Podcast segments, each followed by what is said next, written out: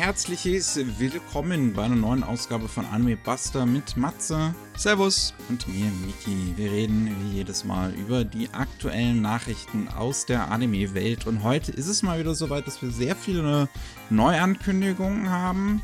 Wobei vieles ist auch Franchise-Zeug, also so neu dann auch wieder nicht. Aber es ist zumindest viele theoretisch neue Ankündigungen. Mhm. Wir haben ein bisschen was für, mit, für die Videospielfans am Ende, aber am Anfang haben wir auch äh, traurige Nachrichten aus Deutschland. Ich, ich, ich muss aber sagen, bevor wir, bevor wir zu dem allen kommen, ich möchte, mir ist, mir ist eine Sache gestern, es war gestern oder vorgestern aufgefallen, die ich, ich, ich würde es jetzt kein Update nennen oder eine Korrektur oder sowas, sondern einfach, ich, ich habe eine Nachricht nicht 100% vollständig gelesen beim letzten Mal. Okay. Und okay. Ähm, wir haben ja über Beyblade X gesprochen, ähm, ja. dass der erste ja. Trailer dafür raus ist. Ja, und es ist irgendwie jetzt äh, gestern oder vorgestern habe ich so den ähm, neuen Song, oder nicht, nicht neu, aber den, den, den Song von Ron OK Rock gehört, den sie für Sonic Frontiers gemacht haben. Und ich dachte mir, Mensch, wann machen die endlich mal was für Anime? Wann machen die endlich mal ein Anime-Opening oder so? Und ähm, ich, ich, ich bin dann, äh, ich, ich habe dann halt auf meiner Anime-Liste ich One OK Rock mal eingegeben, habe geguckt, vielleicht ist inzwischen was passiert, was ich nicht gesehen habe. Und ja, die Headline beim letzten Mal eigentlich, wo wir, wo wir drüber geredet haben über Beyblade X, war auch, dass der Trailer den Opening-Song zeigt, äh, beziehungsweise man den da hört. Und es ist halt One OK Rock und es ist das erste Mal, dass sie jetzt für einen Anime einen Opening-Song machen. Äh, ja. es ist halt Beyblade. Ich muss halt sagen, so normalerweise, wenn jetzt auf, auf, auf Anime News Network oder sonst irgendeiner Newsseite zu Anime in der Überschrift steht, hier Trailer zeigt Opening Song oder Ending Song oder sonst was, dann interessiert mich das ehrlich gesagt nicht so sehr, weil ich bin in der japanischen Musikszene nicht so drin. Es gibt viele Opening und Ending Songs, die ich ziemlich cool finde, aber das ist halt dann der Großteil an japanischer Musik, den ich höre. So abseits davon ist halt wirklich die einzige japanische Band, wo ich so aktuell bleibe, halt One OK Rock. Und ähm, deswegen ist das, als ich das gesehen hatte, wieder in der News bei, bei Beyblade X, das wird bei mir halt automatisch schon ausgeblendet einfach. Und deswegen ich, ist ja. mir das überhaupt nicht aufgefallen, dass One OK Rock jetzt zum ersten Mal nach 2015, die gegründet wurden, jetzt also nach 18 Jahren einen Opening-Song für ein Anime machen und das ist Motherfucking Beyblade. Yep. Ich habe es auch nicht mitbekommen. Ich habe den Trailer ohne Musik gehört. Also ja, das, ich, ich, ich, ich, ich schaue den normalerweise auch ohne Ton bei der Vorbereitung. Ach Gott. Was soll's. Also ein Grund mehr, in die neue Beyblade-Serie reinzugucken. Ja, also wenigstens sind es erfreuliche Nachrichten. Ja. Ne? Sehr gut. Ähm, dann fangen wir jetzt richtig an. Wir, wir schauen nach Deutschland. Und die eine große News diese Woche ist, Wakanim wird abgeschaltet. Mhm. Ähm, nach der ja, Akquise von Sony äh, zu, zu Crunchyroll ist halt jetzt über das letzte Jahr im Prinzip alles aus dem Wakanim-Katalog ähm, zu Crunchyroll rübergezogen worden und auf Wakanim läuft ja seit über einem Jahr auch keinen neuen Anime mehr.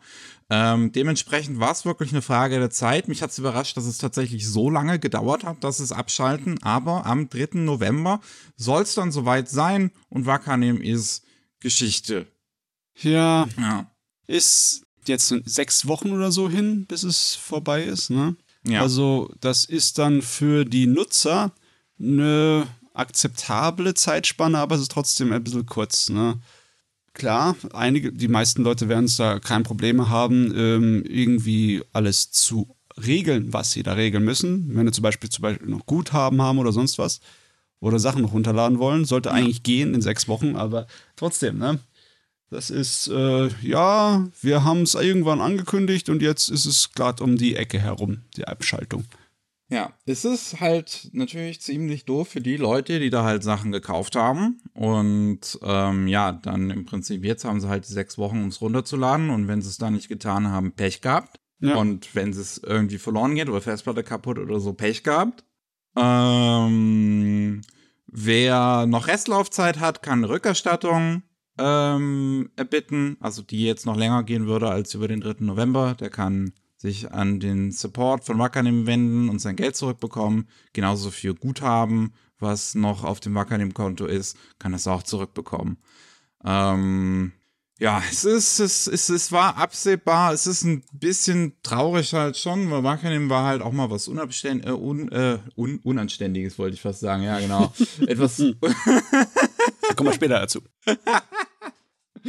Etwas Unabhängiges. Ähm, beziehungsweise, ja, diese, so, ein, so ein auch schon ein größeres äh, Franchise-Gedöns irgendwie von Sony, auch so Hype mit Peppermint hinten dran.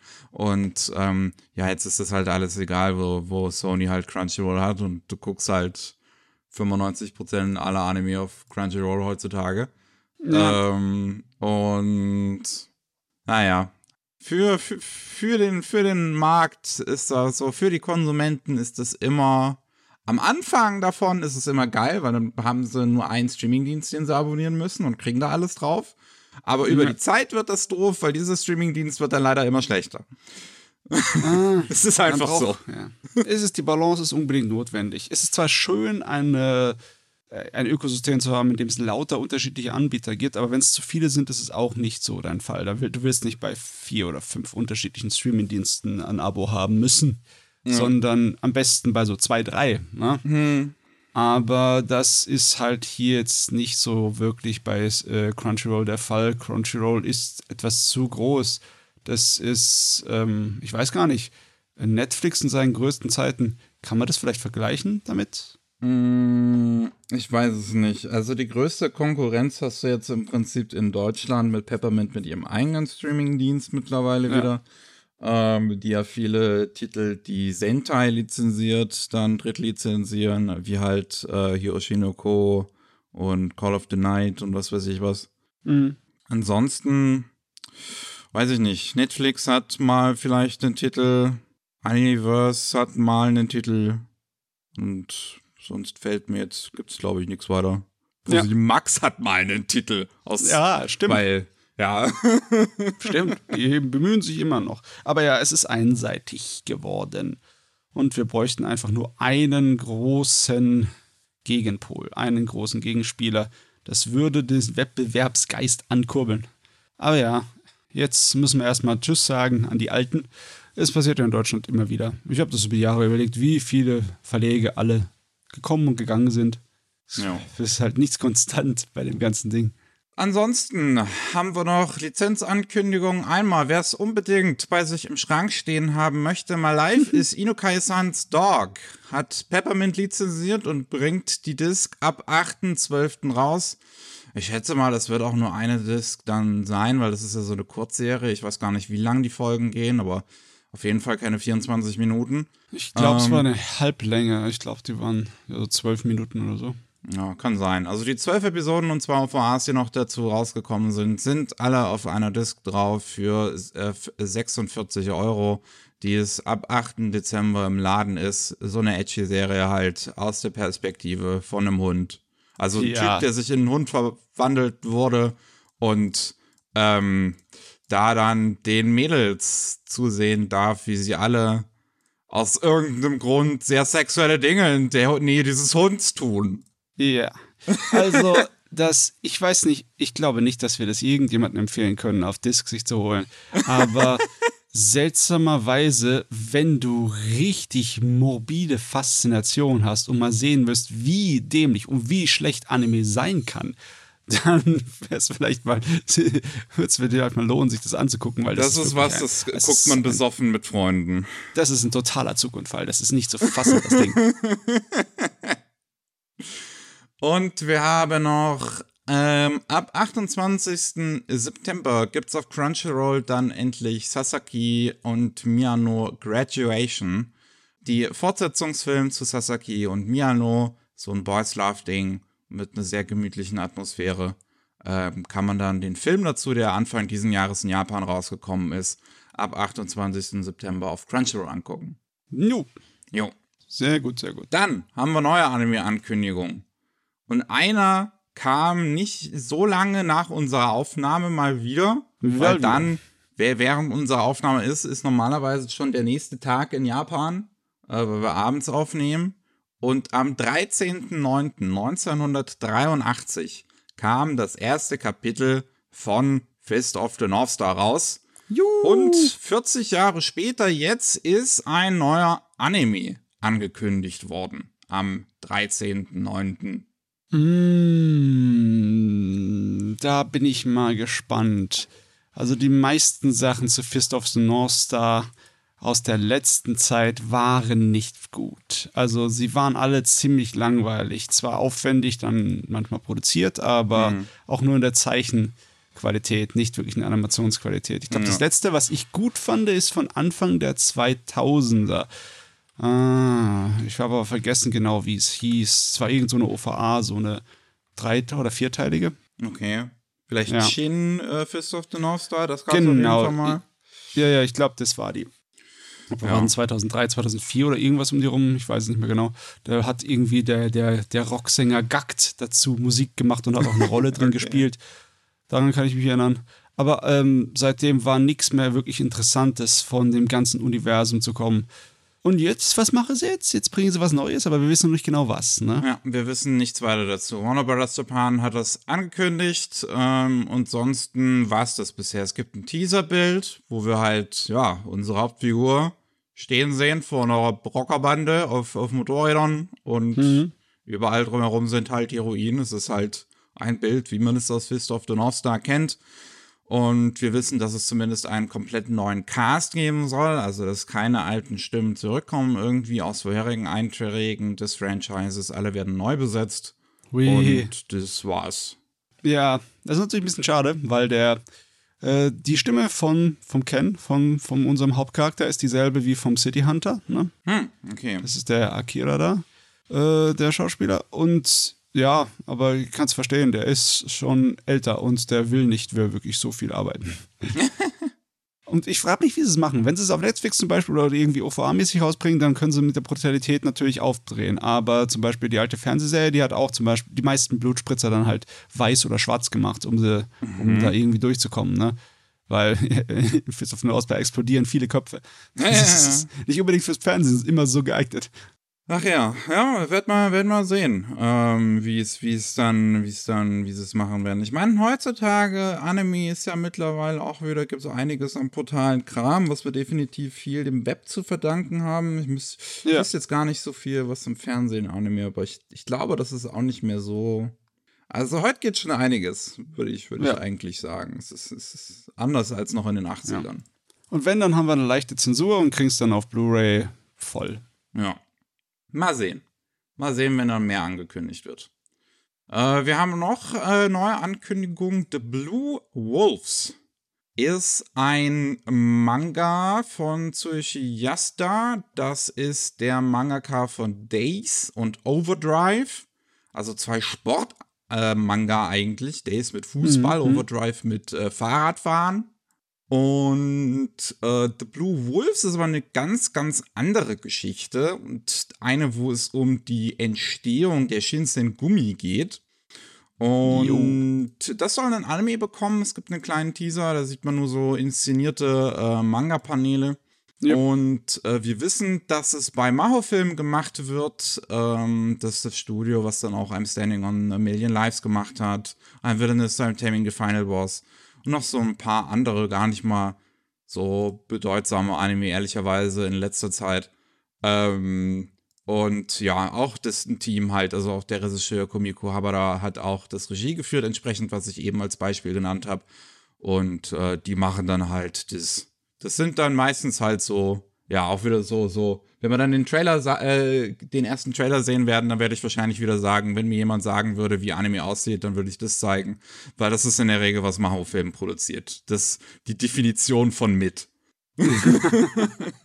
Ach Gott, ja, und das ist auch immer beliebt, so Historiendrama, besonders mit den, ja, fast schon mythischen Figuren aus der Geschichte, die irgendwie ihr Eigenleben äh, bekommen haben und ihre eigenen Heldengeschichten weil im Endeffekt, ähm, ja, die Shinsengumi ist auch eine Geheimpolizei gewesen, die mhm. halt mit Gewalt gegen halt irgendwelche Rebellen vorgegangen sind. Und im Sinne von wegen Attentat. Ne?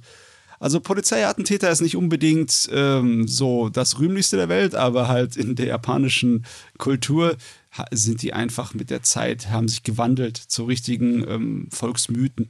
Ne? Mhm. Das, äh, das, äh, was ich da positiv dran finde, die Gegenseite ebenfalls. Ne? Es ist nicht so, dass du sagen würdest, ah, die einen waren die Bösen, die einen waren die Guten, sondern die sind beide irgendwie so romantisch verklärt, weil sie doch für das gekämpft haben, woran sie geglaubt haben und es waren doch noble Ideale und alle so, so oh. Finde ich immer faszinierend. Was wir zumindest auch wissen, Uki, Yuki Hayashi macht die Musik, also der Composer für äh, Haikyuu, für My Hero Academia. Oh. Ja, äh, die man ja ganz gute Musik macht, der wird hier wahrscheinlich wieder einen ziemlich coolen Soundtrack abliefern. Mal sehen, was, was dabei rauskommt. Yes. Ähm, dann ist jetzt mal wieder eine Bang Dream Serie zu Ende gegangen. Das ist jetzt, glaube ich, mittlerweile die vierte Staffel oder sowas irgendwie. Ähm, und da ist dann am Ende angekündigt worden, dass es natürlich noch eine weitere geben wird, weil ähm, es niemals aufhören wird. und ähm, ja, wie hieß die Bang Dream It's My Go? Das war jetzt die aktuelle Serie, die jetzt lief. Und da ist am Ende angekündigt worden, Bang Dream Ave Muchika. Mujak? Ich, keine Ahnung. Ähm, und da soll es dann um die Band Ave Muchika gehen. Und die sieht man als so komische Maskenträgerinnen, also so Augenverschleierungsmasken. Ja, wie auf so einem barocken Ball und auch ja. die ganze Atmosphäre und die Klamotten, die machen das halt so ein kleines bisschen so Glam-Rock, ne? Oder, ne, ist es Glamrock? Ja, ich nee, ich glaube nicht. Äh, auf jeden Fall mehr so, so ein Visual K-Ding, wo es so theaterartig wirkt und ein äh, bisschen so aristokratisch. Soll ja. sie machen. Soll sie machen. Das wird auch weiterhin von dem Team von Sanziken äh, produziert, das ist also CGI. Ähm, aber ganz gut gemachtes CGI eigentlich.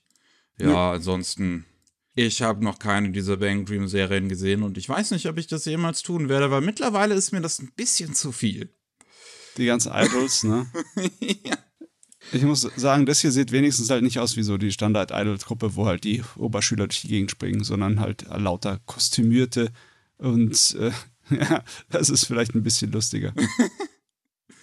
Kommen wir zu dem vorhin erwähnten Schmuddelkram.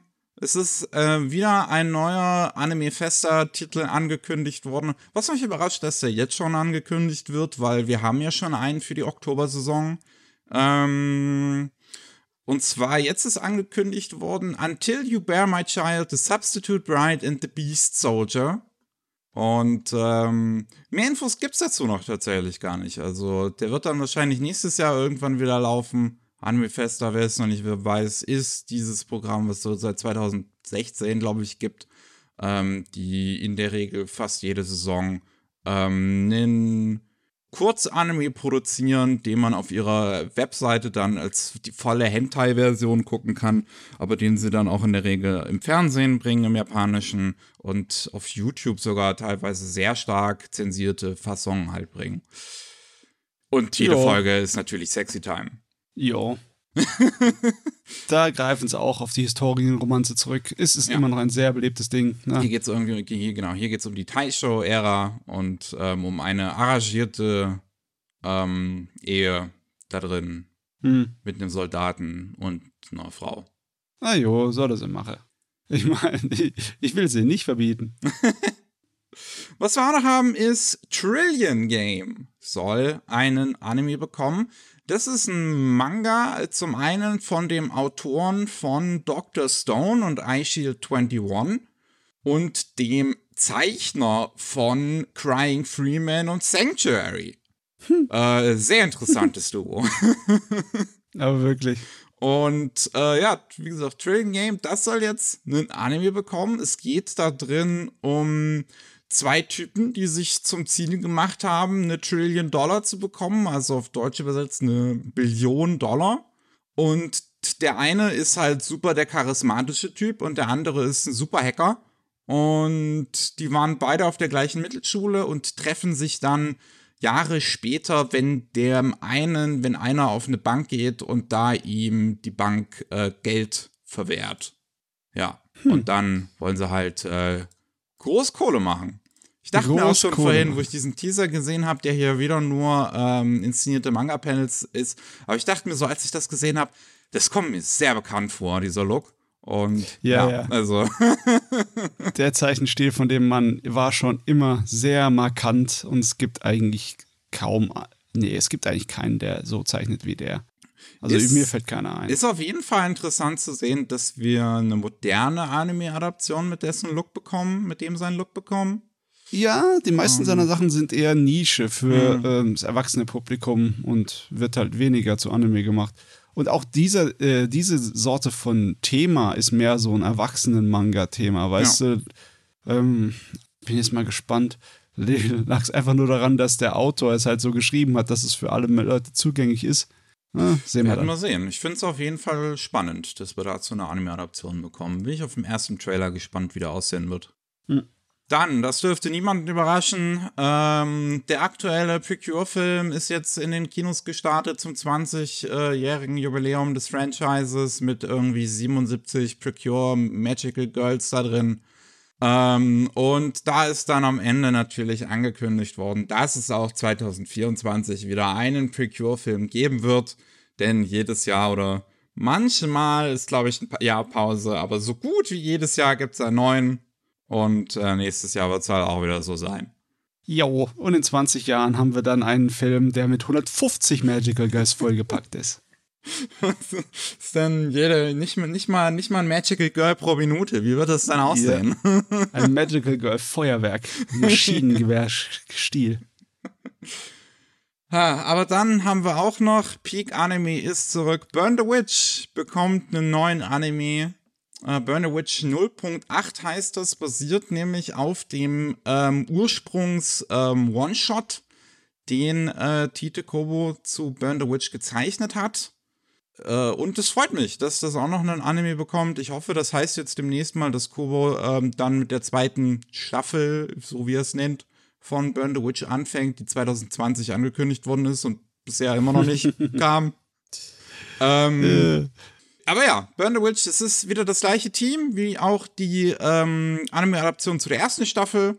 Oh, also äh, Team Yamahitsuchi bei Studio Colorido. Äh, das, das ist ein ziemlich, ziemlich cooles Team. Die machen wirklich, wirklich tolle Sachen. Wer mehr dazu wissen will, kann sich mein Video zu Shingo Yamashita angucken, der unter anderem Teil des Teams ist. Ähm, und ich liebe Burn the Witch wirklich. Ich liebe absolut, wie es aussieht. Ich liebe die beiden Hauptfiguren. Ich ähm, nehme sehr gerne mehr davon. Oh ja, der Trailer ist auch mal wieder beeindruckend schön gezeichnet und animiert. Ja.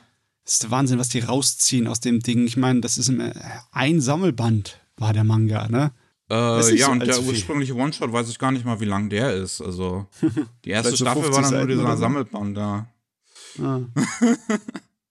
Ach ja. Ähm, dann haben wir noch? Ja, genau. My Hero Academia ähm, dürfte keine Überraschung sein, bekommt noch einen Anime. Ist jetzt keine neue Staffel damit gemeint, sondern ein, ähm, eine OVA, ein Special, was dann seine Premiere auf der New York Comic Con feiern soll am 13. Oktober, direkt auch mit englischer Synchronisation.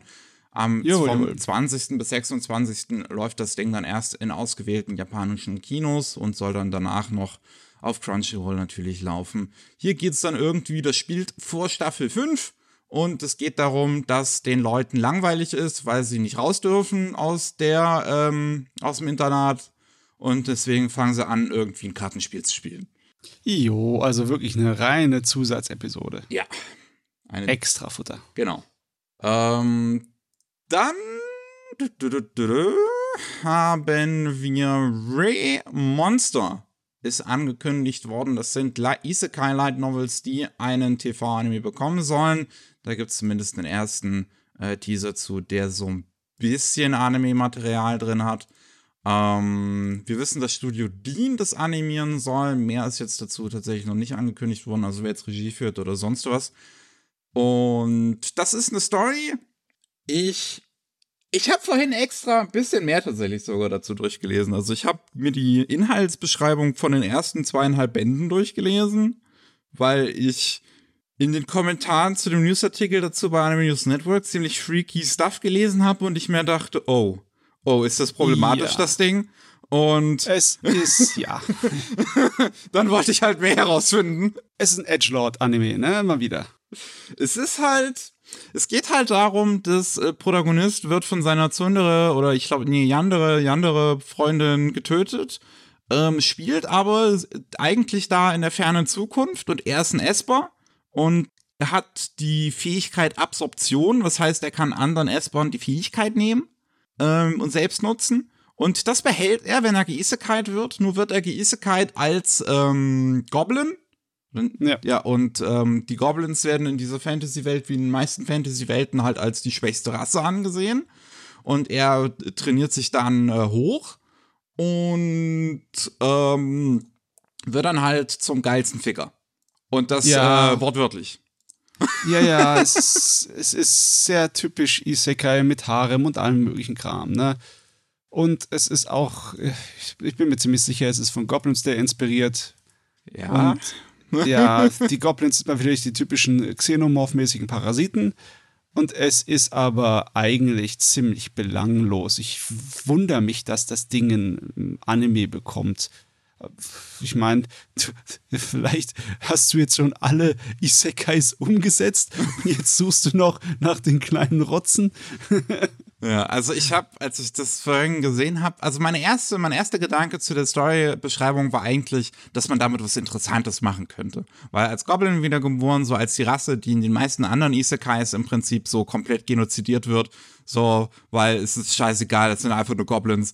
Ähm, da könntest du was, was, was erzählen, so wie die darunter leiden und dass sie es eigentlich auch nur leben wollen und dass sie es auch nur verdient haben und wie sie dämonisiert werden und sowas. Ja, ähm, aber wenn du so eine Geschichte haben müsst, musst du Terry Pratchett lesen. Der hat in ja. seiner Scheibenwelt tatsächlich äh, die Variante, die Goblin-Variante von seiner Welt äh, mit ernsthaften und sehr prägnanten sozialen Kommentar versehen die Geschichten. Ja. Die sind sehr, sehr geil. Aber in, in dem Isekai Trash-Anime und Manga findest du das halt nicht. Ja, hier ist es halt wirklich nur ein Protagonist, der halt stark wird, der ähm, irgendwie so seine Heldenabenteuer fängt im Prinzip damit an, so wie er sich durchsetzen kann in seinem Goblin-Stamm, dass er so, so die Goblins kommen mal wieder nach Hause mit fünf äh, Menschenfrauen gekidnappt, die sie natürlich schwängern wollen, um sich selbst äh, zu, äh, zu, fortzupflanzen.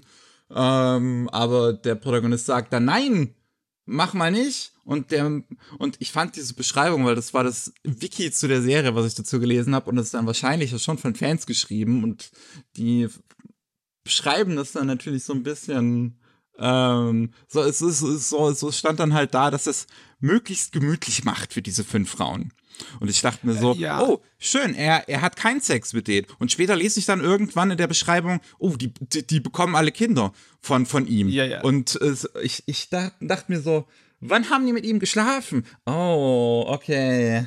Ja, ja. Es, es, es, er, er, er, züchtet im Endeffekt sein Harem ran und wird zu so einem Kultanführer, weißt ja. du, wo sie ihn alle anhimmeln und anbeten.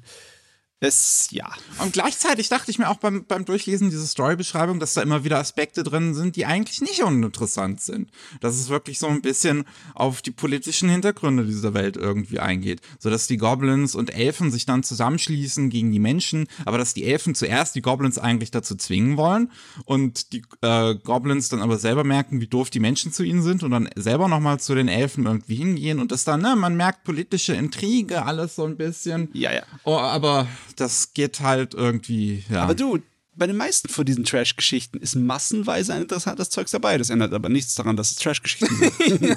muss man halt gewarnt sein von vornherein. Man muss genau wissen, wo man sich da auf was, auf was man sich da einlässt. Ja, und das hier das moderne Studio Dean ist und man sieht auch in diesem Teaser, also wenn sie die besten Szenen zeigen wollten, um einen anzulocken, dann, dann sieht das ja, nicht ja. unbedingt gut aus. Und ähm, ja, das. Du wirst wahrscheinlich eh wieder reingucken. Ja, aber die meisten ich, können das wahrscheinlich liegen lassen. Ich muss den Isekai-Müll kategorisieren, katalogisieren. Es ist wie bei einem Bibliothekar. muss sein. Und was wir noch haben, ähm, ein Original Anime, der für Januar 2024 angekündigt worden ist, und zwar Monthly Moso Science. Ähm, da geht es darum, dass ähm, es ist irgendwie, ich glaube, in einer nahen Zukunft angelehnt oder doch noch irgendwie in der Jetztzeit. Auf jeden Fall geht es um ähm, ein paar Hanselchen, die, also um einen Editor, um seinen zehnjährigen Assistenten, okay, um einen Hund, die eine kleine Publishing, einen kleinen Verlag halt führen.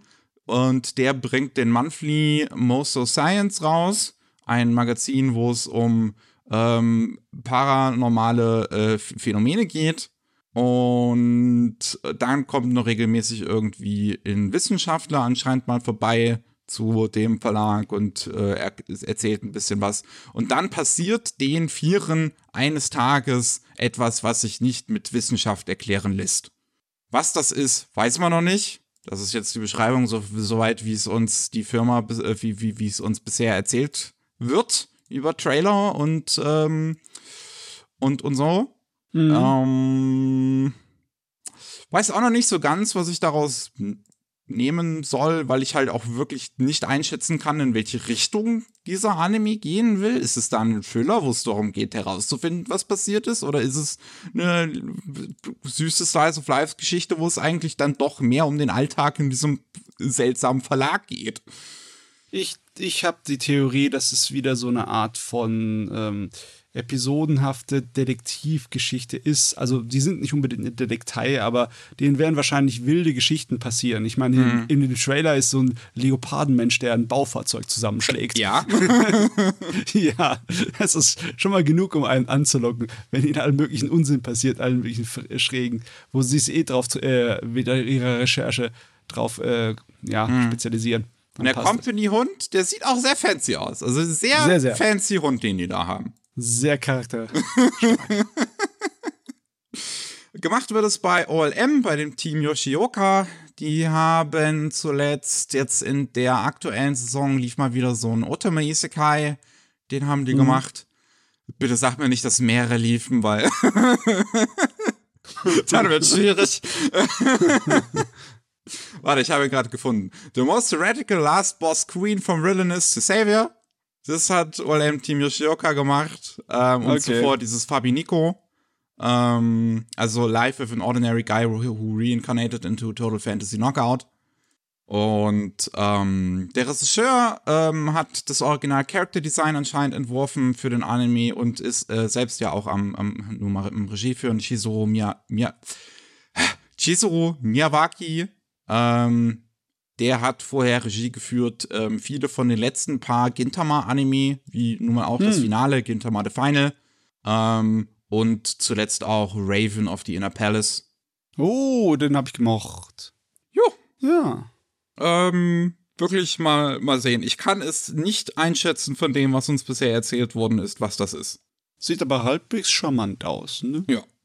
Und dann, ähm, nach dem massiven Erfolg, den es dann doch geworden ist, ähm, dürfte es keine große Überraschung sein, dass die Live-Action One Piece-Serie eine zweite Staffel bekommt. Das ist mittlerweile von Netflix bestätigt worden. ja, ich fand diese Ankündigung sehr, sehr lustig, ne? Dass es mit äh, den äh, ja, Props aus der Serie gemacht haben, mhm. mit ihrer Variante von diesem äh, Schneckentelefon. Es sieht so fucking creepy aus, dieses Schneckentelefon. Es ist so ist weird. Es ist wunderbar, wie scheiße das aussieht. Das ist herrlich. Und äh, ich, war das dann wirklich Oda? Wirklich ja. unser originale Autor, der dann das angekündigt hat? Mhm. Das ist Oda. Also er Wahnsinn. scheint ja auch selbst Spaß daran zu haben bei diesem ganzen Projekt. Wer weiß, wie involviert er genau ist, aber ähm, ihm scheint es ja selbst auf jeden Fall Spaß zu machen. Und mal sehen, mal sehen, wie lange das noch gehen wird. Von dem, was ich halt, wir haben es ja beim 217. Podcast besprochen, äh, von dem, was ich da bisher halt gesehen habe, fand das ganz nett, ganz okay. Ja, ähm, es ist fein. Ja. Ich, ich, denke, ich denke wirklich, wir werden jetzt maximal drei Staffeln zu dem Ding bekommen. Ähm, weil das Ding wird in mehrere Probleme laufen. Zum einen ähm, ja. wird One Piece halt immer epischer. Und das mhm. wird wahrscheinlich immer teurer, dann mhm. halt zu inszenieren. Das wird jetzt schon wahrscheinlich ziemlich teuer gewesen sein mit den ganzen Sets und alles, was ja alles gebaut wurde. Ja. Ähm, und zum anderen nach der dritten Staffel werden Verträge neu verhandelt. Und wir wissen, dass die ganzen Streamer dann halt einfach aufhören. So. die, die, Sehr oft. Die, ja. Das ist auch ein Problem. Du musst halt, du musst nicht unbedingt das Niveau halten, aber du musst ihm gerecht werden, dass die Leute wieder so ankommen wie bei der ersten Staffel, weil na, auch wenn du mit viel weniger Zuschauerschaft es ähm, rechtfertigen könntest, die Produktion, jetzt sind halt diese Erwartungen gesetzt, ne? Hm. Ja. Ja, es ist ja ziemlich, ziemlich gut wirklich angekommen, die Serie. Ähm, das finde ich auch ein bisschen, also mich überrascht, dass es schon so gut angekommen ist, sagen wir es mal so. Also. Na, das hätte oh. ich mir gewünscht für die Cowboy Bebop-Umsetzung, meine Güte. Die war aber leider schlecht. naja, naja. Mal sehen, wie es da weitergeht. Wir haben noch neue Infos zu einigem angekündigten Kram, unter anderem The Weakest Tamer began a journey to pick up trash. Ähm, ist jetzt angekündigt worden. Es stand ja vorher fest, dass es 2024 kommen wird. Jetzt wissen wir, dass es in der ersten Saison direkt des nächsten Jahres sein wird, in der Wintersaison. Und wir haben auch schon direkt ein konkretes Startdatum mit dem 12. Januar, an dem es dann wow. losgehen wird. Ja, anscheinend ist da genug Material da von den Light Novels, weil ich glaube, vom Manga, der ist noch nicht so weit. Ich weiß gar nicht, ob das sogar reicht für eine ganze Staffel, was im Manga eine Story ist. Hm. Ja, auf jeden Fall, ich mag den. Der ist schön. Dann, ähm, Pole Princess ist jetzt ein erster Trailer für den Kinofilm rausgekommen, auch mit Datum, der sagt, am 23. November ist es soweit, da kommt es raus. Und ja, Pole Princess ist so ein Ding, was auch Anfang des Jahres angefangen hat als so eine Webserie, oder nie sogar Ende letzten Jahres ähm, wo wir auch, auch bei der Ankündigung zuerst dachten, dass es halt normaler Anime sein würde, über halt Mädels, die äh, Pole dancen. Ähm, nur kam es dann halt nicht ins Fernsehen. Aber jetzt, wenn ich mir diesen äh, Trailer zu dem Film angucke, zu dem Kinofilm, sieht das dann schon mehr aus wie ein normaler Anime. Kinofilm zumindest, ja. weil dieses Webding, was wir bisher halt dazu bekommen haben, sind halt wirklich nur die Mädels am Pole dancen. Mehr ist es nicht. Ja, ein Problem habe ich mit diesem Trailer und der Präsentation. Die 2D-Sachen sehen gut aus. Die 3D-Sachen sehen auch sehr gut aus. Aber die Kombination von den beiden, sie passen nicht wirklich zusammen. Die 3D-Modelle hm? sehen wirklich ganz anders aus als die äh, 2D-Figuren. Also das ist ein ziemlicher ähm, Stilbruch, ja. ne? Es ist wirklich nur ein Stilproblem, weil es sieht beides sehr kompetent aus, an sich, für sich allein genommen, aber es passt nicht ineinander. Hm. Ja, aber äh, trotzdem, es sieht ganz nett aus. Paul Danson ist halt so etwas, was man Anime noch nicht groß gesehen haben, bis auf dieses eine Ending von Yuri on Ice. ähm, naja, es ist also die 3D-Tänze, das ist schon, das ist schon mit sehr viel Aufwand auf jeden Fall gemacht. Das sind gute Bewegungen, ist wahrscheinlich viel Motion Capture ähm, von, von Leuten, die das tatsächlich können. Und ja. äh, mal sehen, was das dann für eine Geschichte irgendwie erzählt. Äh, eine, eine dramatische, wir wollen alle die besten Pole-Dancerinnen sein. Geschichte. Ja. Also irgendwie geht es auf jeden Fall um eine Competition, um die Pole Dance Japan Cup Competition. Sportdrama. ja, ein Sportdrama mit Mädels bekommen wir gar nicht so häufig. Nee, stimmt allerdings. Ja. Von daher, ähm, das wird, das wird auch, denke ich mal, nett. Mindestens. Jupp. Was haben wir noch? Einen ersten Trailer zu Gundam Build Metaverse. Ein Ach, Titel, ja. bei dem es mir immer noch das Kotzen hochkommt, wenn ich ihn lesen muss. Aber ja, ähm, es ist so. Wir haben einen ersten Trailer für die Webserie mit drei Folgen. Am 6. Oktober soll dann die erste rauskommen. Ähm, auf dem YouTube-Kanal, denke ich mal, auch von Gundam, also Gundam Info, wo es die dann zu sehen geben wird. Da gibt es auch diesen Trailer zu sehen. Und es sieht halt ziemlich langweilig aus, eigentlich im Vergleich zu den vorherigen Gundam-Bild-Dingern. Mm. Weil es wirklich nicht im Ansatz so gut gezeichnet und animiert ist. Also, ich habe bisher halt nur die erste Staffel gesehen von Gundam Build äh, Fighters. Wie ist die erste Staffel? Ja, ich glaube, sie hieß sie. Ähm, ich glaube, so hieß sie. Und Gundam Build Fighters ist halt ziemlich gut animiert. Und das hier ist ziemlich steif in vielen Shots. Es, es ist auf jeden Fall okay, aber es ist, es ist nicht, schlecht. Beeindruckend. Ja. Man merkt halt, dass es nur, dass es, dass es in Anführungszeichen nur von Sunrise Beyond ist und nicht von Sunrise selbst. Ähm, also ja. das Studio, was ja auch dieses äh, Am I Am äh, at the Borderline gemacht hat. Natürlich, der Trailer muss nicht unbedingt alles sein, aber wenn man danach geht, dann ist die Zeichenqualität wirklich fein, ne? mit äh, sehr detaillierten Modellen und auch äh, vielen Schattierungen und Glanzlichtern, aber ja, keinerlei umwerfenden Animationen ja, das bisher. jetzt halt nicht vom, vom Hocker. Ich mag nach wie vor das Charakterdesign von dem Mädel, mag ich auf jeden Fall sehr gerne. Ähm, hm. Ansonsten, ja, mal, mal sehen, ist äh, 6. Oktober. Ähm, wir haben noch Tying the Knot with an Amagami Sister, eine Serie, wo es um einen äh, Medizinstudenten geht, der sich geschworen hatte, nichts mit Mädels anzufangen während seiner Studienzeit und dann ausgerechnet in seiner Foster-Unterkunft ähm, wird ihm gesagt, er soll eines der drei Schreinmädels heiraten. Ansonsten fliegt er raus ähm, da wissen wir jetzt, 2024 soll das kommen und wir wissen jetzt, wer dran arbeitet. Und zwar Studio Drive, eines der Substudios aus dem IG-Kosmos. Und ähm, Regie führt Yujiro Abe, der jetzt auch Regie geführt hat bei Konosuba and Explosion on this Wonderful World, also das Spin-off mit Megumin in der Hauptrolle und dann jetzt äh, demnächst bei der dritten Staffel von Konosuba. Ähm, ja, und wir haben auch ein erstes Teaserbild, was die ähm, Character Designs in Anime-Form zeigt, was auf jeden Fall ganz nett aussieht. Es wird wahrscheinlich hm. einfach mal wieder eine sehr, ähm, ja, eine Rom-Com halt irgendwie, wo diese drei sich dann streiten um den Typen oder so, irgendwie. Ja. Was haben wir noch? Ähm, wir, wir, wir schauen ins japanische Kino und der Shinshan-Film, der CGI-Shinshan-Film, der neue, der erste CGI-Shinshan-Film, ist jetzt der erfolgreichste Shinshan-Film in den japanischen Ui. Kinokassen mit okay. 2,3 äh, Milliarden Yen ist es äh, der erfolgreichste Shinshan-Film, hat ähm, den 2015er Shinshan-Film überholt, der insgesamt 2,29 Milliarden Yen eingenommen hat. Ähm, und ja, ist, ähm, ist jetzt kein so mega Überflieger, wie wir es jetzt sonst ge gewohnt sind von unseren krassen Zahlen, die uns alle irgendwie in die 10 Milli Milliarden reingehen. Yeah.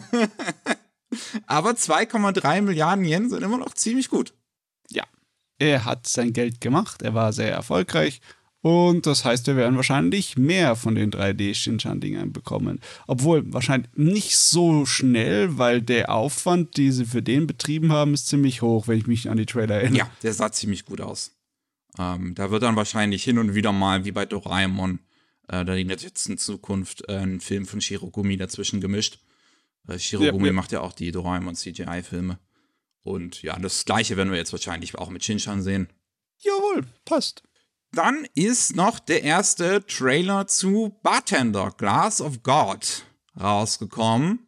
Das ist, das ist ein toller Untertitel. Ähm, ja. Und da hat es mich direkt erstaunt, einen ziemlich normalen Anime zu sehen. Was man, was eine Aussage ist, die man vielleicht nicht unbedingt verstehen wird, wenn man die erste Anime-Serie zu Bartender gesehen hat. Ähm, äh, nicht gesehen hat, meine ich. Ähm, und ja, hier ist es halt, ne, wir sehen unseren, unseren Bartender, wir sehen ihn am Shaken, am Mixen, am Drinks einfüllen und ausgeben und am Rühren und die Leute, die er bedient, am Trinken und Gröbeln über ihr Leben. Und das ist halt die Serie. Nur die ja. erste Serie damals, ich glaube, noch vor 2010, irgendwann so in den, in den Nullerjahren, war halt sehr experimentell visuell. Ähm, und wenn man sich jetzt diesen Trailer anguckt, dann sind da tatsächlich Leute, die ganz normale Gespräche miteinander führen. Ja, es sieht so aus, als würde er sich ziemlich ernst nehmen. Also, ob das was Gutes oder was Schlechtes ist, lässt sich natürlich nicht sagen. Ne? Aber es ist äh, definitiv, zeigt uns von vornherein, was für eine Atmosphäre und Stimmung er haben möchte und worauf er abzielt. Ja. ja. Es sieht auf jeden Fall ganz nett aus. Ähm, also jetzt von der Produktion lässt sich nicht groß klagen. Ich meine, es sind halt größtenteils auch nur Leute, die miteinander reden. Da ist jetzt, sind jetzt nicht die krassesten Animationssequenzen oder so, sonst irgendwie drin. Du könntest natürlich cooles Character-Acting drin machen, aber das sieht alles vollkommen fein aus. Das ist eine Serie, die sich eh durch die Dialoge tragen wird. Jo, jo, jo. Jo. Ähm, gut.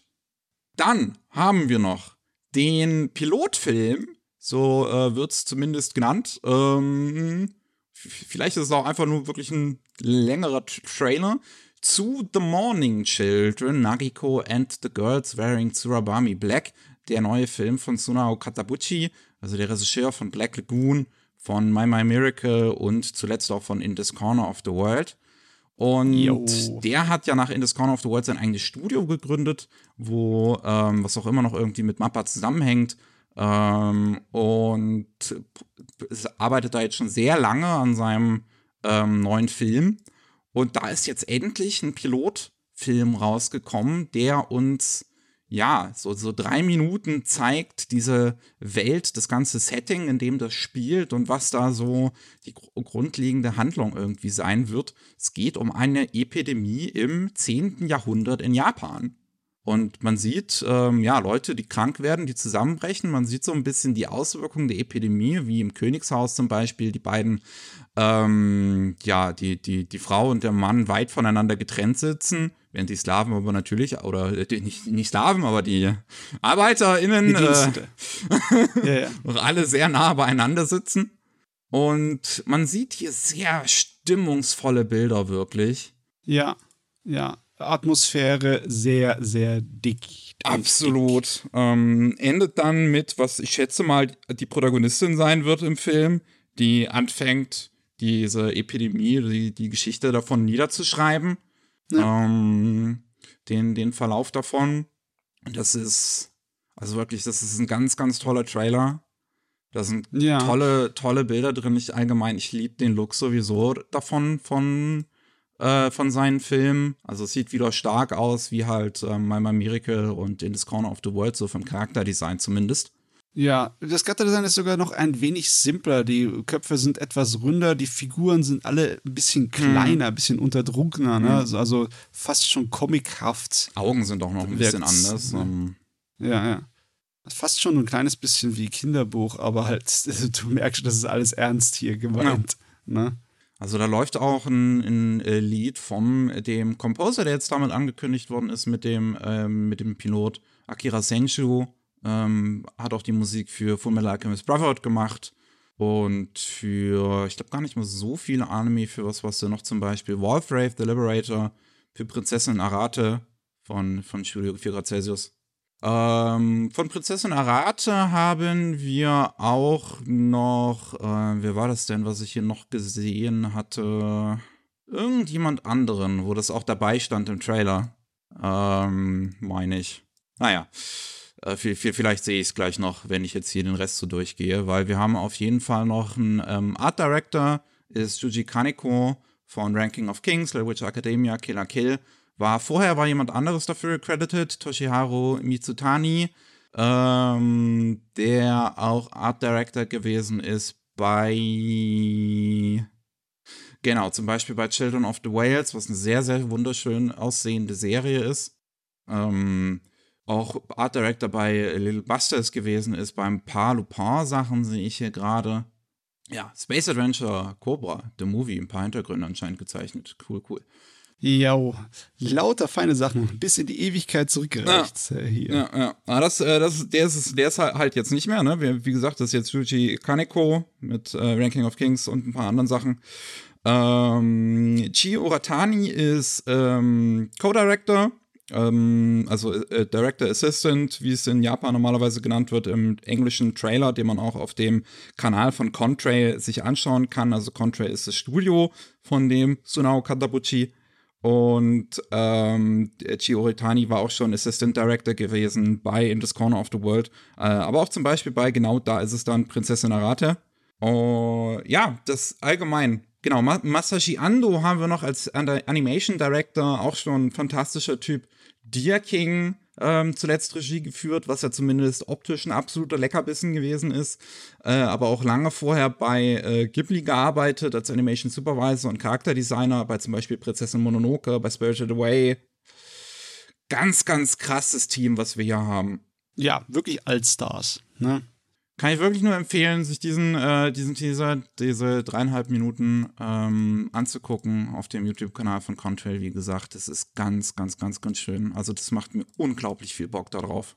Jo, wir müssen halt noch warten. ja. So, jetzt kommen wir zu den sonstigen. Und ähm, zu, zu den Nachrichten abseits vom Rest. Und wir müssen da leider mal wieder von der Todesmeldung sprechen. Und zwar ähm, Yoshiko Tsushida ist gestorben im Alter von 75. Das ist jemand, die kennt man jetzt vielleicht nicht so unbedingt im Westen, hat auch nur eine Anime-Adaption mal von einem ihrer Wer Werke bekommen, ähm, war aber in den 70ern ziemlich groß, mit vielen, ähm, ja, so simplen Comic-Strips, die ähm, in Japan relativ beliebt gewesen sind. Dementsprechend gab es ja auch mal eine Anime-Adaption zu Tsurehime Ja, was mal 49 ähm, Episoden bekommen hat. In den 90ern dann, glaube ich, irgendwann kam die Adaption. Aber vorher in den 70ern ganz, ganz viele Comicstrips, äh, so halt wirklich sehr simple Geschichten, wie es viele ähm, auch noch äh, weibliche Mangaka zu der Zeit gemacht haben, die dann inspiriert gewesen sind, unter anderem von den Mangaka von die Serie, die jetzt seit den 60ern läuft. Ist auch von der weiblichen Mangaka. Ähm, was jetzt, was, was, was den Rekord hat für die meisten Episoden. Sasai-san. Sasai-san, genau. Ja. Die ist, ähm, die hat da so eine Generation an weiblichen Mangaka losgetreten wo viele dann so Comedy-Kram nachgemacht haben, ihr gegenüber. Und ja, die äh, Yoshiko Tsushira war da so eine noch dieser alten Schule, die das dann im Prinzip auch gemacht hat. Während in den 70ern selbst ja so einen großen Umbruch auch in, den, äh, in der Manga-Szene gab, was auch gerade die weiblichen Autorinnen gab. Ähm, so interessant, mhm. das nebenbei im Prinzip zu sehen. Die einen, die dann weitermachen mit dem alten Kram im Prinzip, die anderen, die jetzt aufbrechen und ähm, für die Zeit äh, sehr feministische Werke machen. Ja. Ja. Es ist halt sehr schade, dass das nicht so gut bekannt ist. Die 70er generell sind oh, ja. in, in Manga nicht wirklich außerhalb von Japan groß vertreten. Es ist auch nicht einfach, in Japan da ranzukommen. Kannst mal vielleicht das Manga-Museum gehen, mhm. aber sonst, ja, wissen wir halt leider nicht allzu viel. Aber die war halt auch, hat bei den bekannten Leuten gelernt, wie zum Beispiel bei der, äh, beim Mangaka von Osomatsu-kun. Ja, ne? ja, Da war sie Assistent und so. Ach ja, äh, ansonsten haben wir noch was für die Videospielbegeisterten, unter anderem eine Kollaboration, die ich sehr seltsam finde und mich immer wieder fragen lässt, was wir, ob wir gewisse Dinge vielleicht einfach die Kunst sein lassen sollten. Äh, wer Fan ist von Fantasy Star Online 2 New Genesis und Ushinoko, der kriegt jetzt beides auf einmal in Fantasy Star Online 2 New Genesis. Ähm, da hat Sega die Kollaboration angekündigt, dass man Kostüme äh, bekommen kann, basierend auf den Hauptfiguren, also sowohl auf der Mutter wie auch den beiden Zwillingen in jeweils mehreren Farbausgaben. Es gibt auch noch Emotes und irgendeinen anderen Kram, den ich euch nicht genau sagen kann, was der macht, weil ich Fantasy Star Online 2 nie gespielt habe. Ähm, aber ja, das wird jetzt für eine Zeit lang da sein in Fantasy Star Online 2. Anscheinend gibt es zumindest, dass man eine Sache auf jeden Fall festbekommt, wenn man sich einmal einloggt, während der Zeit, während diese Kollaboration ist. Ähm, das ist wirklich so eine Sache. Ich weiß nicht, ob man Oshinoko. Das, das ist halt, das ist ein Werk, wo das im Prinzip gegen die Story spricht. die gegen die Message dahinter, dass man sowas mit dem Werk macht. Ah ja, ach ja, das ist immer so eine komische Angelegenheit. Aber ich finde es besser, dass es in sowas landet, fast schon vom Geschmack her, als dass es in Fortnite landen würde. ja, dass man, dass man die Mutter dann mit der MG in der Hand sieht. oh Gott, das Obwohl, das wäre auch schon witzig.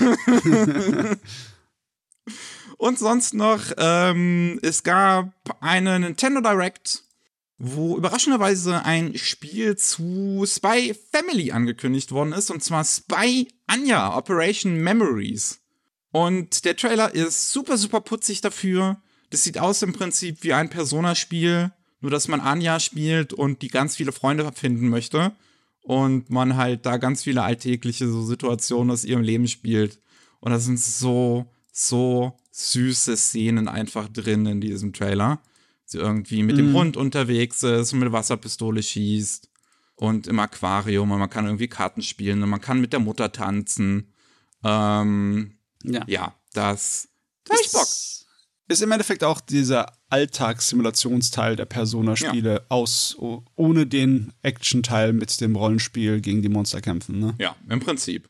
Jo. Und das ist, Jawohl, ich meine, wir bekommen abseits von Fighting Games, bekommen wir halt nie so wirklich Anime-Spiele, also, ähm, beziehungsweise meistens, wenn zu einem Anime ein Spiel gemacht wird, ist es 90% der Fälle ein Fighting Game und ich bin ganz froh, dass wir halt mit sowas wie Spy Family dann mal eine ganz andere Sorte Spiel zumindest bekommen, die auf einem Anime basiert. Ja. Ja, das ist natürlich immer der Bekanntheitsgrad von bestimmten Genres, ne? Also, wenn mal ein Anime so richtig groß bekannt wird, dass es sich anbieten würde, daraus ein Strategiespiel oder sowas zu machen, das möchte ich mal gerne mal wieder sehen, aber ich glaube, die Chancen sind nicht Welcher so hoch. Ne? Anime ne? würde sich dafür anbieten für ein Strategiespiel? Ha, nicht allzu viel. Vielleicht die Neufassung von Legend of the Galactic Heroes, aber die ist ja. einfach nicht so beliebt und bekannt, ne? Ach, in Japan ist die ziemlich beliebt, deswegen, die, die, die bekommt ja nicht umsonst ständig neue Anime. Ja, also beliebt genug, definitiv. Ja. Aber ich meine, es wäre natürlich schön, wenn mehr Anime irgendwie gescheite Spiele bekommen würden, aber das ist halt auch, na, passiert nicht so ja. oft. Aber Spy Anja macht zumindest einen guten Ersteindruck. Jo, jo. Damit sind wir raus für heute. Jo, wunderbar. Ja, wir, wir haben es wir haben's geschafft. Vielen Dank fürs Zuhören. Wenn ihr mehr von uns hören wollt, dann gibt es jeden äh, Mittwoch äh, Rolling Sushi mit Nachrichten aus Japan. Und jeden zweiten Mittwoch gibt es Anime Slam, wo wir über in der Regel Anime reden, die wir in letzter Zeit gesehen haben. Diese Woche, wenn dieser Nachrichtenpodcast hier, wenn Anime Buster rauskommt, in dieser Woche vorher an dem Mittwoch, haben wir über unsere Lieblings-Action-Anime gesprochen, wenn ihr euch das an anhören wollt. Ja, dann, den was das. Wir sagen Tschüssi. Bye, bye. Ciao.